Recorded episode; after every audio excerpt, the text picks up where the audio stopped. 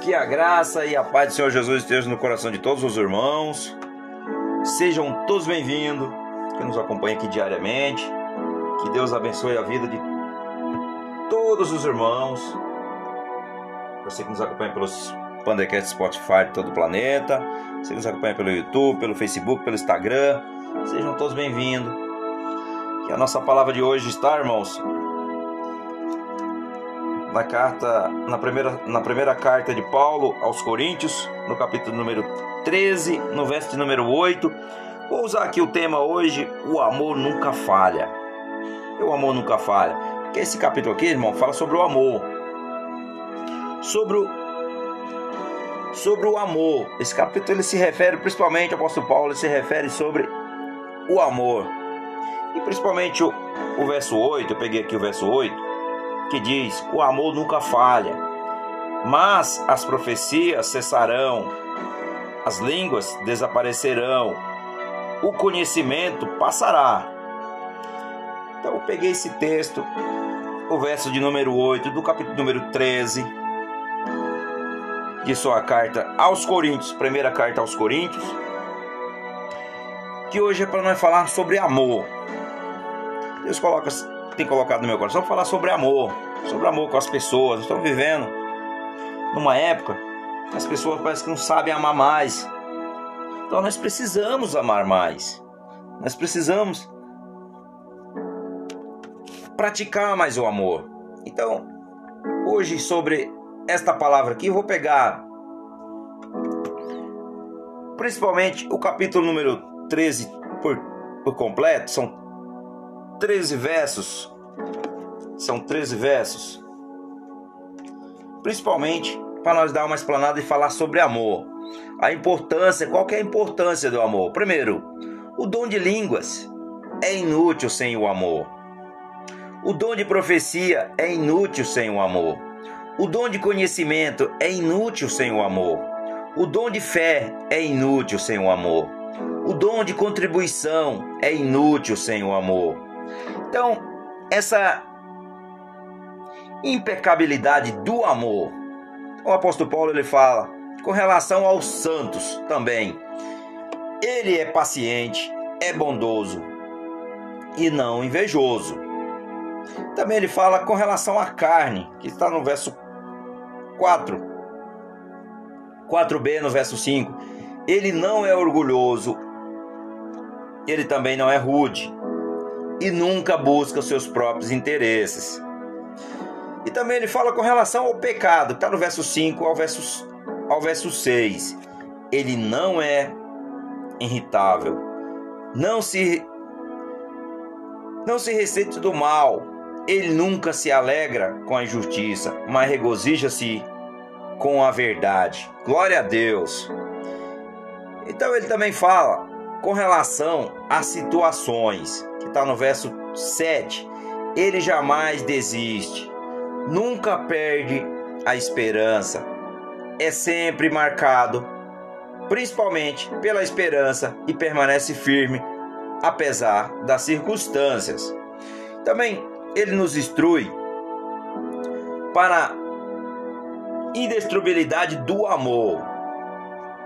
Primeiro ele fala sobre diferentes dos demais dom, o amor é permanente, está no verso 8, que é a nossa palavra de hoje. Primeiro ele fala: o dom de profecia terminará, o dom de língua cessará, o dom de conhecimento desaparecerá. Glória a Deus. Ele também fala: diferentemente dos outros dons, o amor é completo. Está no verso 9 ao verso 12. Paulo fornece duas ilustrações, irmãos.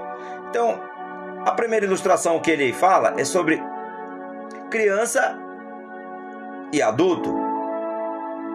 E os dons, se usados sem amor, podem ser comparados a atitudes e ações de uma criança imatura. O amor pode ser comparado às atitudes e ações de um adulto maduro. Veja a diferença. Ele também ele faz uma ilustração do espelho, face a face. Isso aqui é uma expressão que eu gosto muito de usar. Eu gosto muito de usar essa expressão que nós devemos se olhar no espelho para saber quem somos nós de verdade. Às é necessário nós se olhar no espelho e falar quem sou eu. Sabe por quê? A nossa imagem nós vamos ver realmente o que tem em nós, que nós não gostamos, e tem algo em nós que nós precisamos realmente melhorar, e que tem algo em nós que nós precisamos cada vez mais colocar na vida das pessoas, sabe? Levar para a vida das pessoas. O que é bom, principalmente, porque se é bom, pode ter certeza que tem amor. Se não é bom, pode ter certeza que não tem amor. Então a gente tem que de vez em quando se olhar no espelho. Eu já fiz isso muito, irmãos. Quem sou eu de verdade? Já se perguntamos alguma vez quem sou eu? Então, às vezes a gente tem que se olhar face a face no espelho. Essa ilustração aqui do verso 12, que o, que o apóstolo Paulo fala principalmente face a face. E também ele fala no presente, através dos dons. Vemos uma espécie de reflexo de Deus, está no verso 12, 12a.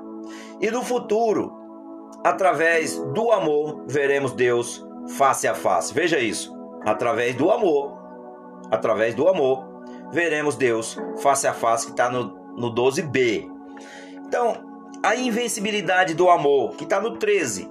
Eu gosto muito desse verso, porque o verso 3 diz que agora permanece estas três: a fé, a esperança e o amor, mas o maior deles é o amor. Glória a Deus. Então, aqui, hoje, para nós falarmos principalmente de amor, essa invencibilidade do amor, irmão, no verso 13. A fé e a esperança estão entre os maiores dons. A fé é acreditar realmente, porque nós caminhamos, a palavra de Deus diz em Efésios que nós caminhamos é por fé. Nós somos salvos por meio da graça perante a fé. Então nós temos que ter fé. E a esperança, irmãos, é que um dia de amanhã, na esperança principalmente da volta do Senhor Jesus para vir nos buscar, mas nós temos que permanecer, permanecer, perseverar na esperança de um dia de amanhã que o Senhor virá para nos buscar. Então, a fé e a esperança estão entre os maiores dons. E o amor, o amor é o maior dos dons. Veja que o amor, sem o amor, nada flui. Apóstolo Paulo fala sobre isso em suas cartas, que o amor ele é realmente a base. E é em tudo isso, irmão, se não existir o amor entre nós e a nossa esposa, entre você e seus, o seu marido, entre você e seus filhos, entre entre nós e o nosso, o nosso próximo, nada vai fluir, porque o maior é o amor. Então a gente tem que praticar o amor. Então, às vezes é necessário nós olharmos para dentro de nós e perguntar: Senhor, som do nosso coração, porque é do nosso coração, irmãos, que procede todas as coisas. Então nós temos que entender que o amor ele é eterno. Existem, principalmente, mensagens espirituais, porém elas durarão pouco. Existe o dom de falar em línguas estranhas, mas acabará logo. E existe o conhecimento, mas também terminará. Então, o que nós devemos se apegar é o amor. Mas entendemos que o amor também, sem fé e sem a esperança, fica difícil. Então nós temos que ter fé, esperança, mas sabemos que o maior dele é o amor. Então nós temos que também ter amor no nosso coração, amor com as pessoas, amor com tudo com aquilo que nós fazemos, amor no nosso conjugue. Então isso, irmãos, é muito importante porque Deus ele é amor. Então aquele que realmente ama, aquele que ama a Deus, aquele que busca a Deus, aquele que realmente é servo de Deus, ele tem que ter amor no seu coração para que realmente ele seja luz. Amém? Glória a Deus. Pai, no nome de Jesus, tenho sede, portanto venho a ti e bebo da água da vida. Está lá em João 7,37. Senhor, o meu interior fluirão um rio de águas vivas, porque creio em ti, ó Pai. Venho a ti com lamentos, e tu me guias pelo caminho dos rios de água, aonde não tropeçarei, Senhor, no nome de Jesus. Sou como uma árvore plantada no rio de águas, dou frutas em minha estação, minhas, fo minhas folhas não secam, tudo em mim prosperará. No nome de Jesus, sou como ave plantada nas águas e minhas raízes se estendem pelas águas. Quando o calor e a seca vier, minhas folhas continuarão verdes e não deixarão de dar frutos. E assim, Pai, que nós oramos e que o verdadeiro amor esteja no nosso coração, cheio do Espírito Santo de Deus e tudo que seja para a honra e glória do nosso Senhor Jesus Cristo. E assim que nós oramos e te agradecemos no nome de Jesus. Amém.